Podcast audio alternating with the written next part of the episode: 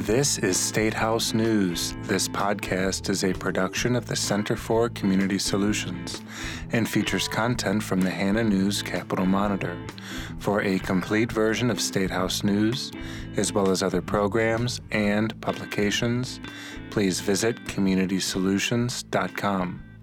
Thank you for joining us. This is issue 5, and today is Thursday, February 5th, 2015 beginning with a news conference led and emceed by Governor John Kasich on Monday, and continuing through a four plus hour presentation by his budget director, Office of Budget and Management Director Tim Keen. On Tuesday in the House Finance Committee, the administration this week continued its rollout of the proposed budget for fiscal year 1617. Perhaps the biggest news came Tuesday when Keen predicted the state will end the current fiscal year, fiscal year 15, with a $970 million surplus based on current information. Legislative Service Commission Executive Director Mark Flanders corroborated that, testifying later in the day that that number is even higher by $29 million according to the estimates of his economists. That would put the estimated surplus at just shy of $1 billion.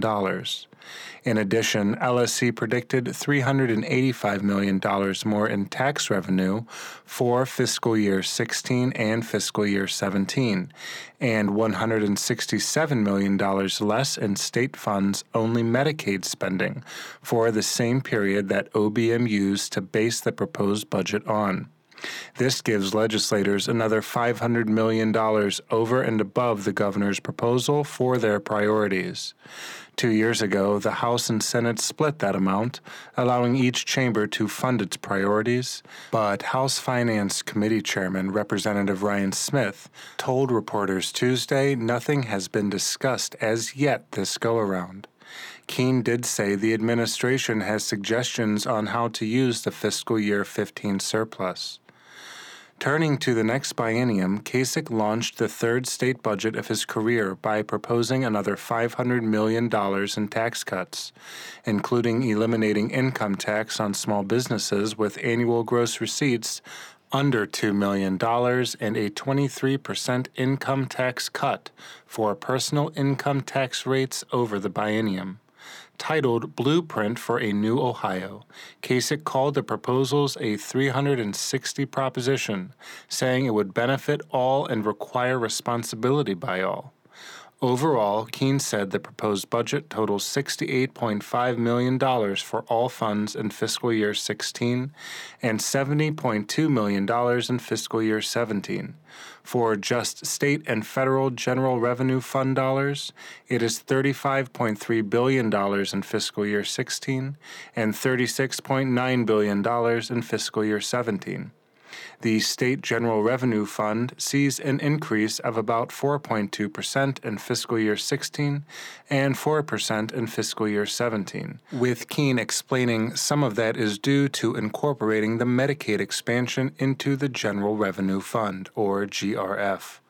The tax changes would be paid through better management of programs as well as a host of tax increases and changes in other areas, including raising the state sales tax to 6.25%, boosting the cigarette tax by $1 to $2.25 per pack, and raising the tax on other tobacco products to a level equivalent to the cigarette tax, and raising the severance tax to 6.5% when sold at the wellhead and 4.5% when sold downstream. The Commercial Activity Tax, or CAT, would also see its first increase since its inception, going down from 0.26% to 0.32%. The sales tax would be expanded to include services such as lobbying, market research, consulting, debt collection, cable subscriptions, parking, and travel. Kasich said the budget fits into the five values that he has outlined during his inaugural speech personal responsibility, empathy, teamwork, family, and faith. He outlined the reasons for the tax changes by saying if there is no growth in the economy, the state can't do all the things it wants to do. He said he believes small businesses are the glue holding the community together, and ending income tax for small businesses with receipts below $2 million sends a message to young people who want to start a business that Ohio is the place to do it. The latest round of proposed personal income tax cuts will take Ohio's top rate down from 5.9% to 4.1% since Kasich took office. Lawmakers in the General Assembly balked two years ago to raising the severance tax.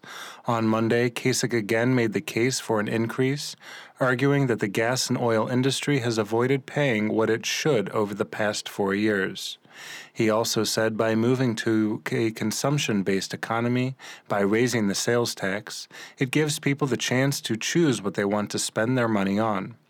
The governor's proposed budget also includes the creation of a committee that will review the more than $8.5 billion in tax expenditures made by the state, a proposal that has long been urged by a number of groups. The committee, made up of legislators and public members, will be reviewing a portion of the tax expenditures each year over four years. The budget proposal includes a revised school funding formula that Kasich said would take into account income as well as property value and target funds to districts that have lower values.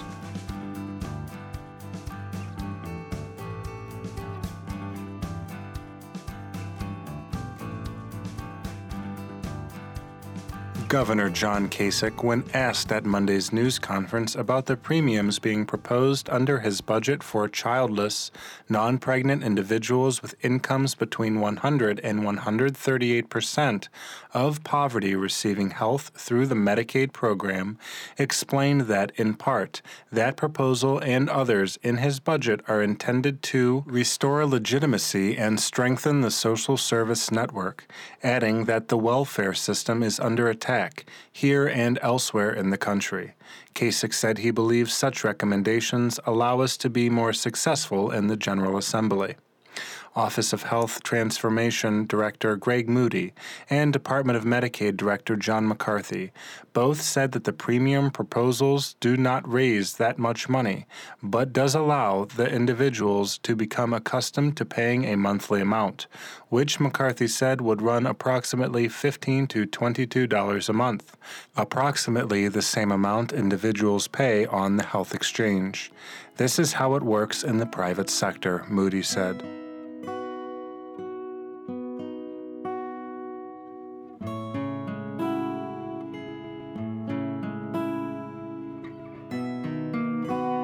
Governor John Kasich is again requesting that he be allowed to deliver the State of the State address outside the state capitol, this time in Wilmington, in Clinton County, in the district of Ohio's new Speaker, Representative Cliff Rosenberger, on Tuesday, February 24th at 7 p.m.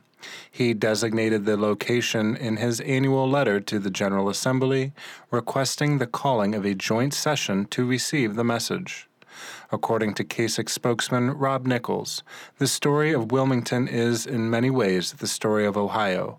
Hit with hard times and an unemployment rate of 14.4% just four years ago, the people of Wilmington and Clinton County came together and persevered, attracting new business, growing their economy, and reducing unemployment to just 5.8% today. Kasich has delivered the annual State of the State address in previous years in Steubenville, Lima, and Medina.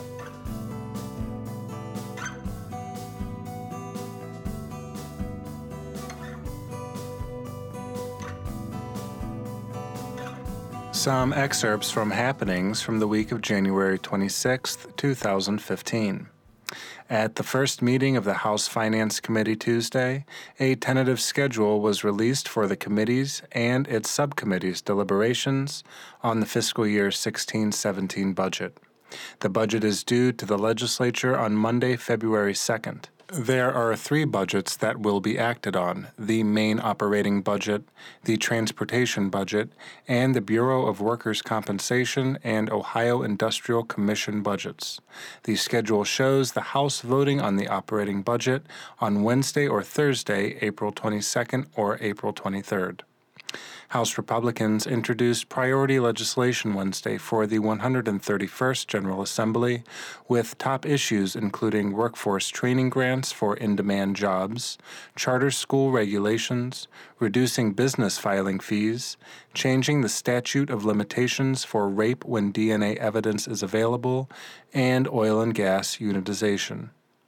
Senate Republicans also outlined their priorities Wednesday, focused on 10 areas, including jobs and opportunity, education, deregulation and college affordability, Medicaid sustainability, and water quality, among others.